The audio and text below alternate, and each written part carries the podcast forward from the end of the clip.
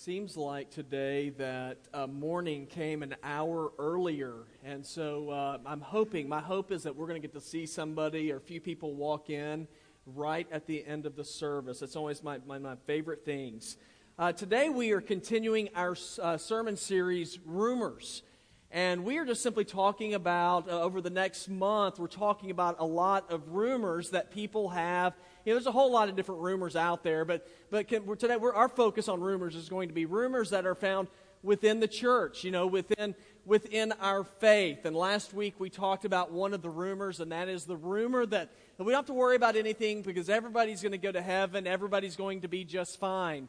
But what we did is we looked into the Bible, and what we discover as we look into the Bible is that there's only one way for a person to come into a relationship with God, and that is through Jesus Christ.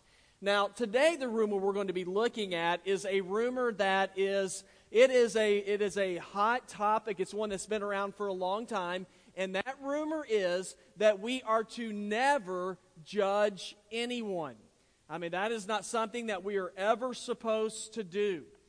Um, and we're going to talk about that in just a few moments. But I, I saw an interesting story about Willie Nelson, uh, the great country music singer. At one time, he apparently owned a golf course and he was on a uh, he was on a golf cart with one of his friends and they were going down this hole and he said this hole right here he said this is a par 47 he said yesterday i birdied it.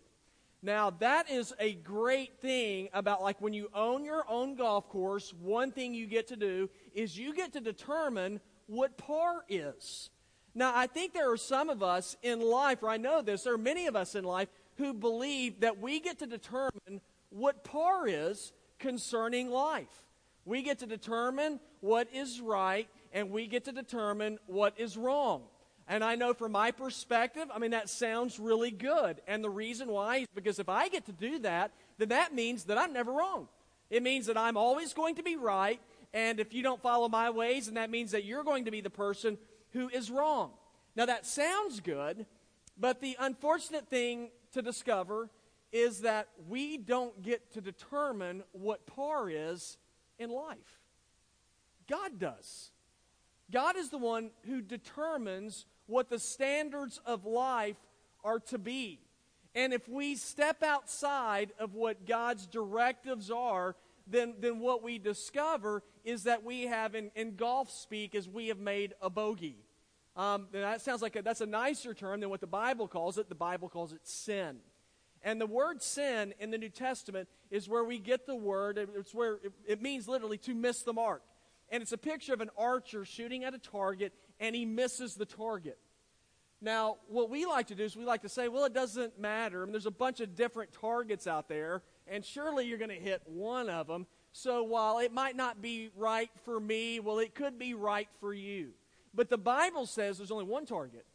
And that target is the target that God has set for man in life that he desires for him to go after. And he says, and when you miss my target, he says, it's then that you have sinned. But that's not the present worldview today. Worldview today says you get to choose what your target is. The worldview today says you get to determine what right and wrong is. And to be honest with you, that, that kind of viewpoint, in some ways, I mean, it is attractive attractive because it means that I don't ever appear, you know, judgmental. Uh, it, it makes it attractive because I don't ever have to confront anybody. And so we can just let everybody know we live and let live, and it doesn't matter because everybody's going to be right. You know, as I was growing up, the most popular verse in the Bible when I was growing up was John 3.16. It says, For God so loved the world that he gave his only son. If you grew up in the church, you know this verse. Most popular verse. You know what the most popular verse in Scripture is now? It's Matthew 7 1, where G- Jesus said, Judge not, lest you be judged. And so you look at that and you think, well, maybe it's right. Maybe we're not supposed to judge anybody. I mean, there is that verse there, Matthew 7 1. And so the question I have for myself today, though, is, is, that, is that true? Does that, is that what Jesus was talking about? And I think the best way to find out what the Bible has to say concerning the conversation of judging is to look into the Bible and just very simply see what it says. And today, in the passage of Scripture, we're going to be looking through, and if you'd like to turn there, we're going to be looking in 1 Corinthians chapter 5. Uh, we're going to look in verse number 9 in just a few moments. But in our Scripture today, Paul wrote a letter to the church in Corinth about a behavioral, behavioral issue that needed to be dealt with in the church. So there's something that needs to be dealt with. And the people in the church, they didn't want to deal with it. They were living by the, the rumor we're not supposed to judge anyone. And so they were allowing this thing in their church to persist. And Paul said it's time to step up to the plate and do something about this. Now, that idea is not too attractive to us because, you know, we live in a time where, you know, where privacy, the whole idea of privacy is something very important. And so somebody comes into my space and talks to me about a private issue. I'm thinking, hey, listen, what you're talking to me about is none of your business. Or is it? So that's sort of the question today. Now, y'all, when we talk about the whole idea of judging, I know this is like, and because a lot of people look at the church and go, yeah, that's all those guys do. I mean, they're like judging machines. I mean, if the church is known for anything, man, we know one thing they're going to do is they're going to be judging. Okay, now that if you have that thought in your mind, I'm hoping that when you leave here today, that you don't leave here with that same idea, like we're all a bunch of Judge Roy Beans in here, and we're waiting to drop the hammer and the gavel on people. I just want us to look and see what the Bible says and quit dealing with rumors, but let's just deal with what God's Word has to say. And so I'm hoping y'all going to hang in here with me because if you don't, there might be some of you that are going to stand up and you're going to leave, and I'll be here by myself. So y'all just bear with me and let's just see what Scripture has to say. Now, this letter was written to the church in Corinth, which the hint is First Corinthians, so you probably go, no kidding. So it's written to the church in Corinth. Paul helped start this church. Uh, now, the, the city of Corinth is in, it's in, mo- in modern day Greece now. And uh, it, was, it was a cool town, actually. Um, if you read about Corinth, it was, a, it was a sports city. I mean, today we would say, you know, it was a pro sports town. They hosted uh, these games that were very well known back then called the Isthmian Games, very much like the Olympics. Paul, through First Corinthians, uses a lot of sporting analogies because he knew, hey, when you speak sports, he goes, these are the people who are going to understand what I'm talking about. And so I like First Corinthians because he talks about boxing and and racing and track, all these different things. So it was a sporting town, but it was also a very immoral town. Uh, in this town, it had the temple of Aphrodite in this town. Uh, now, Aphrodite was the, does anybody know who she, she's the goddess of what? Anybody know? The goddess of love.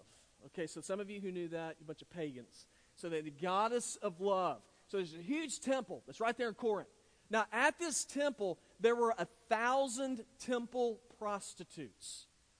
Okay, just to let you know, for morality's sake, not good, right?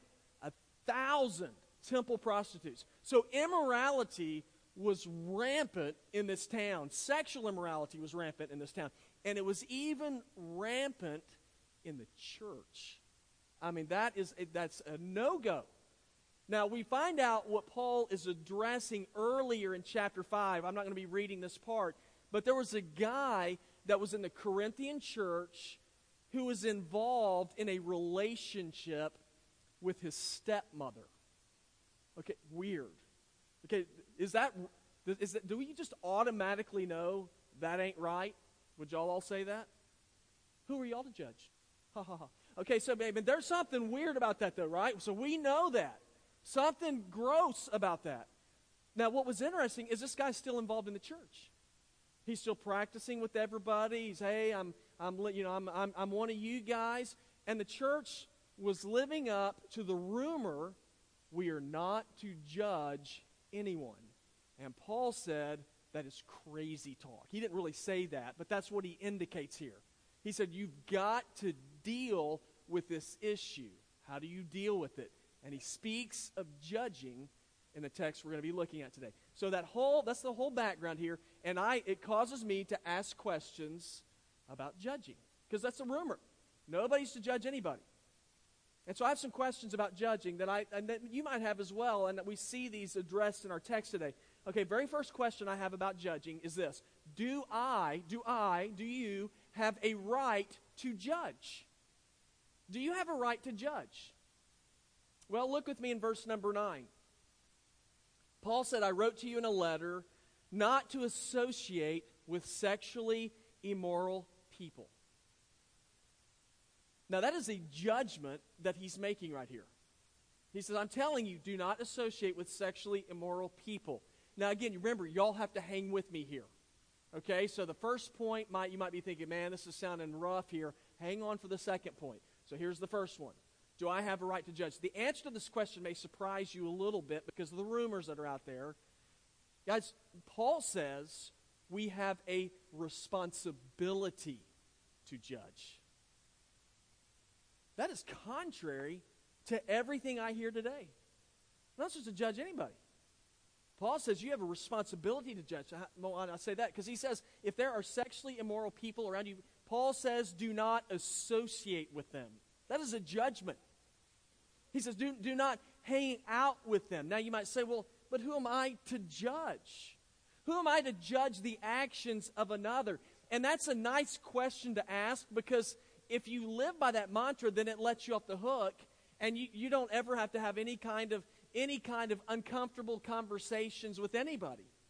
Uh, if you buy into that thought process, also if you say, "Well, who am I to judge?" I mean, you know, we just thought it might not be, you know, might not be something I'm going to do, but maybe you you're going to do it, and that's fine.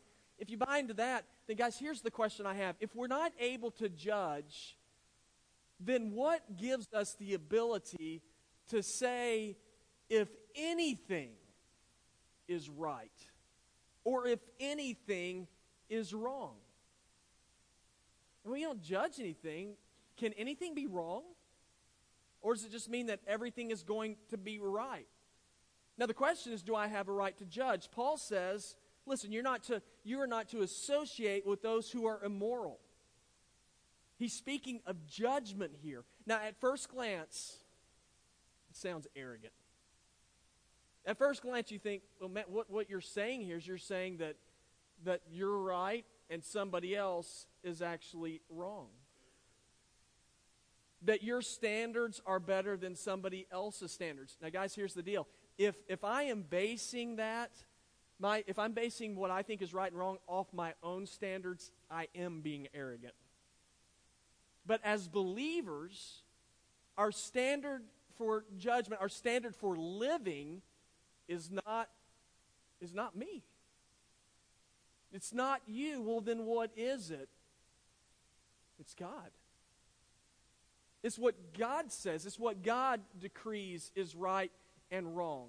The Bible says we have a responsibility to judge the difference between what is right and wrong according to what He says. You see, God has given us His Word in order to open our eyes to the truth and to go down the path of life that He's called for us to travel down.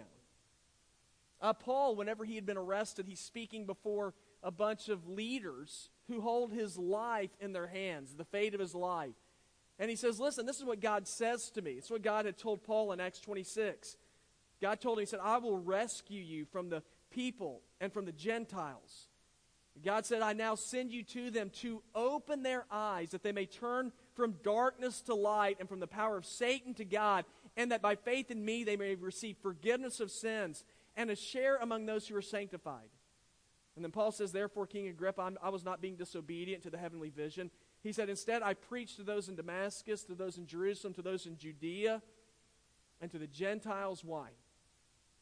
He said, So that they should repent and turn to God and do works worthy of repentance. What's the deal with judging? The deal with judging is we want to judge in order to shine a light in the world of darkness to say, this is how God desires us to travel in life. And I want to show you the way. It's like a flashlight in the midst of darkness. We want people to be on the right course. Let me try to give you an example. I, I read a story about a carpet cleaning company. My wife was in the first service, and she does not like me telling the story, but it's a great story because it makes sense to me. Carpet cleaning service. This guy has a business. He uses a, he uses black light because he wants to show people this is how dirty your house is. And what really shows up well in black light, this is going to sound bad, y'all hang with me, is urine crystals. Yay. It's, it's, this is for pets. And so the guy um, says, All right, I want you to see what kind of damage your pet's do in your house. So he turns off the lights now, puts on the black light, and man, those crystals light up like a Christmas tree. He says, They're everywhere. He says it shows up in the carpet, it's on the furniture, it's on the drapes. He says, and it's in everybody's house. This is going to make y'all comfortable. So he says, now, as soon as I turn that light on, he goes, you know what everybody does? He says, everybody begins to like scream, turn that light off. We don't care what it costs. Get that stuff out of my house. And he said, of course, we're glad to do it. He said, now the thing that's interesting is before we ever showed him the light, he said, man, they're, they're living, they're living regular, normal lives, not grossed out at all. Yeah, they're laying on the couch, opening those drapes up, laying on the carpet where all that stuff is. He said, but once that light is, is shined, he said, it changes everything. Now, guys, here's the deal. You know why we judge? It's to shine the light in the midst of darkness so that we can see that the ways of this world are filthy. That God wants us to see the light, not to, not to condemn us, not to beat us into the ground, but to change the course of our lives that we might live in freedom and in cleanness. Now, are we supposed to judge? I mean, do I have a right to judge? Paul says yes. But here's the, the second question. This is an important question for us. Okay, so I'm supposed to judge. But then here's the question. But who am I to judge? Who am I to judge? Look with me in verse number 10. He's talked about sexually. He says, don't associate with sexually immoral people. He says, but by no means am I referring to this world's immoral people, or to the greeter, or to the greedy and swindlers, or to the idolaters. Otherwise, you would have to leave the world. He said, Now I'm writing you not to associate with anyone who bears the name of brother, who is sexually immoral, or greedy, an idolater, a reviler, a drunkard, or swindler. Do not even eat with such a person. For what is it to me to judge outsiders? Do you not judge those who are inside? Okay, now Paul has told the Corinthian church that you're supposed to judge. Judge, make discernment about the actions of others. Okay, th- who's he supposed to do that? Who are we supposed to do that with? With other believers. When we talk about judge, we're talking about, and I think another word that more that people feel more comfortable with, because when you say judging, you know, it sounds it sounds harsh. Holding accountable. Does that one work for y'all? To hold somebody else accountable. Who are we to hold accountable? We are to hold other Christians accountable. My job is not to hold people accountable for the way they are living who are not followers of God. And that, that makes sense. I mean, why would I expect a person who is not a follower of God to live like a follower of God?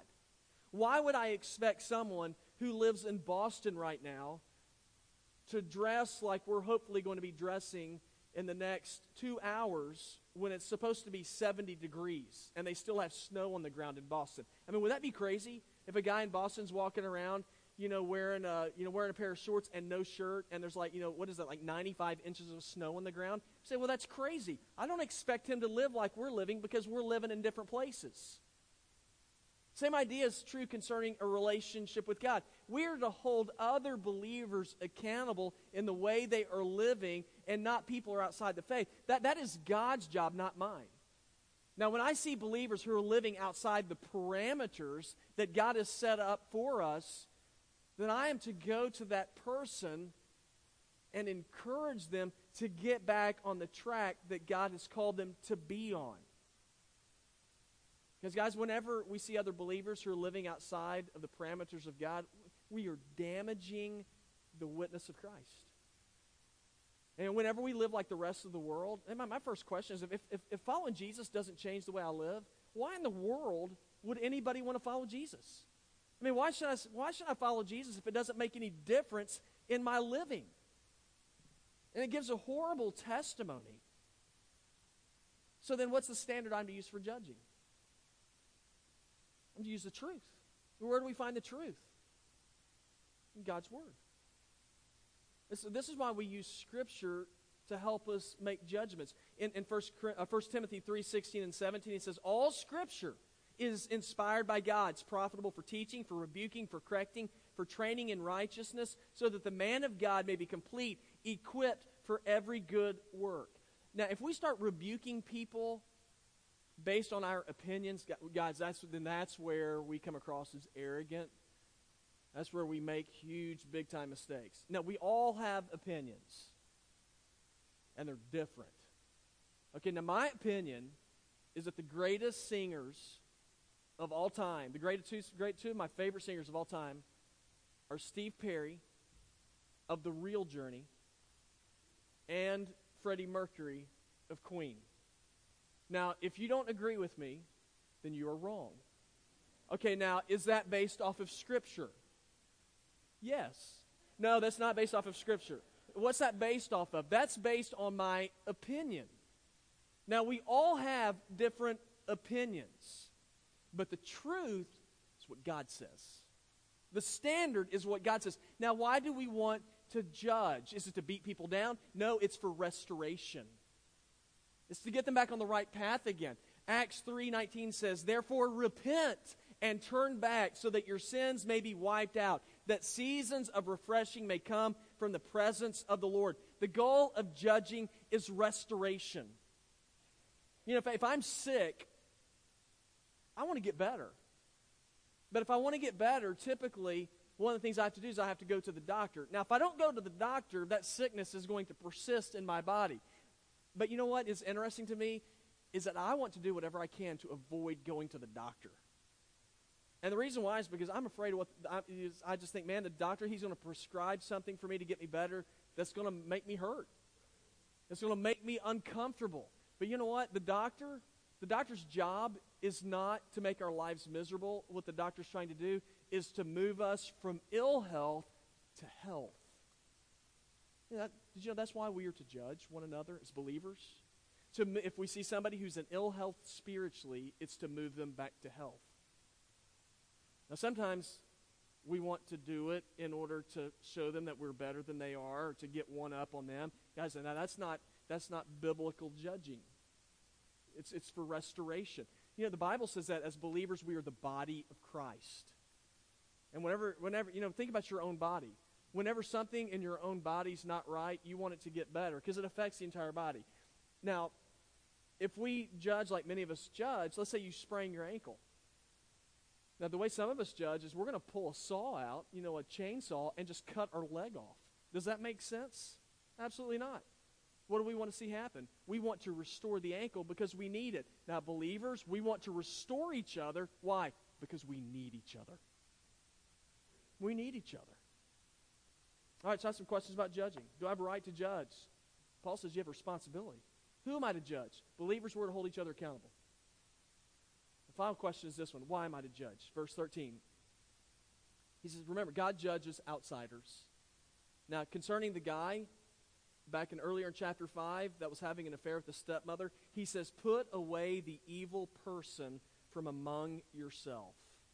Why are we to judge? Now, the last few verses have answered the question, the last couple points. I mean, it's, it's for restoration. But the other part is we want to judge because the church needs to be pure. The church, I mean, another, we, we need to set the example for the rest of the world about how Christ transforms our lives. Now, the guy that was talked about here, he's living in blatant sin, but he's not repenting. He just continues to live in defiance of God, and he's still participating in the things of God. He's participating with the church, and nobody will say anything to him. Nobody will rebuke him for the way that he's living. Now, the Corinthians were a very gifted church, but they were always hanging on to, well, God's a God of grace, so we're forgiven anyway. We don't have to say anything. We're all going to be okay anyway. Paul comes along and says, that is a bunch of baloney. Many times we see in Scripture, when you become a follower of Jesus, one thing you do is you die. It says you die to your old way of life. You don't keep playing with it, you die to it. And then you take on the nature that Jesus gives you. So, in other words, if you're messing around with sin, it is totally unnatural as a believer. Now, am I saying that believers, that Christians are perfect? Absolutely not. I guarantee you, every one of us is dealing with some sin in our life right now. We have things that we need to repent of. Now, you might say, well, after looking at this, this, does this mean that the church needs to convene a village church Supreme Court and bring everybody in and we just deal with everybody's sins all the time right in here? I don't believe that's what Paul's talking about. What Paul's talking about, he's talking about blatant, public, unrepentant sin that's to be judged. We see people who are blatantly living in defiance of God because we love each other we are to approach them, say, brother, you need some help. This is an area where you stepped outside the bounds. Now, if we're going to do that, we have to be willing for people to come to us and do the same thing with us. And we want to do that because you know what we are? We are representatives of Jesus. Paul told us in 2 Corinthians 5:20, he said, "Therefore we are ambassadors of Christ." What does an ambassador do? He speaks for his government. He speaks for his leader. Now, what if the ambassador decides that he's going to come up with his own policy and not, not, speak, for the, not speak for the government anymore? They're going to call him back. They're going to rebuke him. So you can't do that. You speak for your leader. What Paul's saying here. Say, this guy is supposed to speak for Jesus, but he's living with his stepmother. That does not speak well for Jesus. Therefore, you are to rebuke him. He says you are to put him out. The word put out in verse number, uh, what, 13? That, that's where we get the word excommunicate. Okay, again, y'all, this is not like my, the fa- my favorite lesson, and I struggle with this one. So, what, what is, what is, what is, how do we practically put into practice judging somebody? Well, look at what Paul says. He says, if you don't repent, he says, then we are to excommunicate that person. Okay, so what you know we think of typically the Catholic Church. We think of exorcisms and then excommunicate. We think, what does that mean? Paul says it means do not associate with them any longer. Now, what does that mean? He's like, well, when you don't hang out with a person who's living in blatant sin.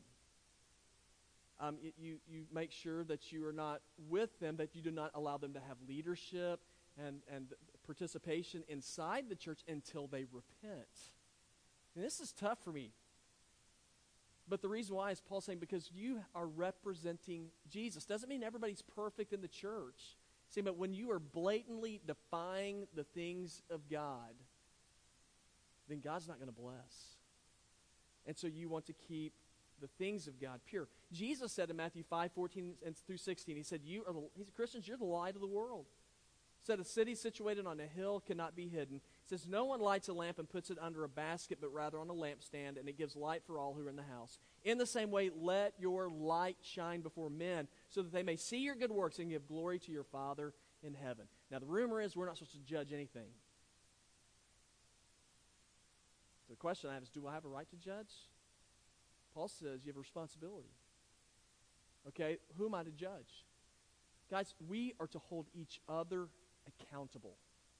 Doesn't mean that we're walking around the Billy Club saying that guy right there just messed up and I am going I'm going I'm going to take my pound of flesh. No, what's talking about? It's about restoration. Now, now why am I to judge? Because we desire to be a rep, to be good representatives of Jesus. Are we perfect, y'all? Let me tell you something. I've talked to enough of y'all in here to know this is not a perfect place. I know in my I know me. And I know that I am imperfect. But guys, let me tell you something. The goal is for us, it doesn't mean that we're going to be perfect. Our goal is whenever we do fall, that we repent. And we ask for God's forgiveness and we move back to the right track again. And that we have other believers who are going to help us along the way. Judging is something that's scriptural for believers, but it's to be done for restoration and not condemnation. Only God has the right to judge in that manner. And I will trust him in his judgments. Our standard for judging is Scripture, not opinion, but what does God's Word say? All right. So nobody left. That's good. Maybe you'll leave now. But my hope is that we'll see it's a rumor that we're not to judge. Guys, if we can't judge anything, then nothing's wrong and everybody's right. And that's not what the Bible says.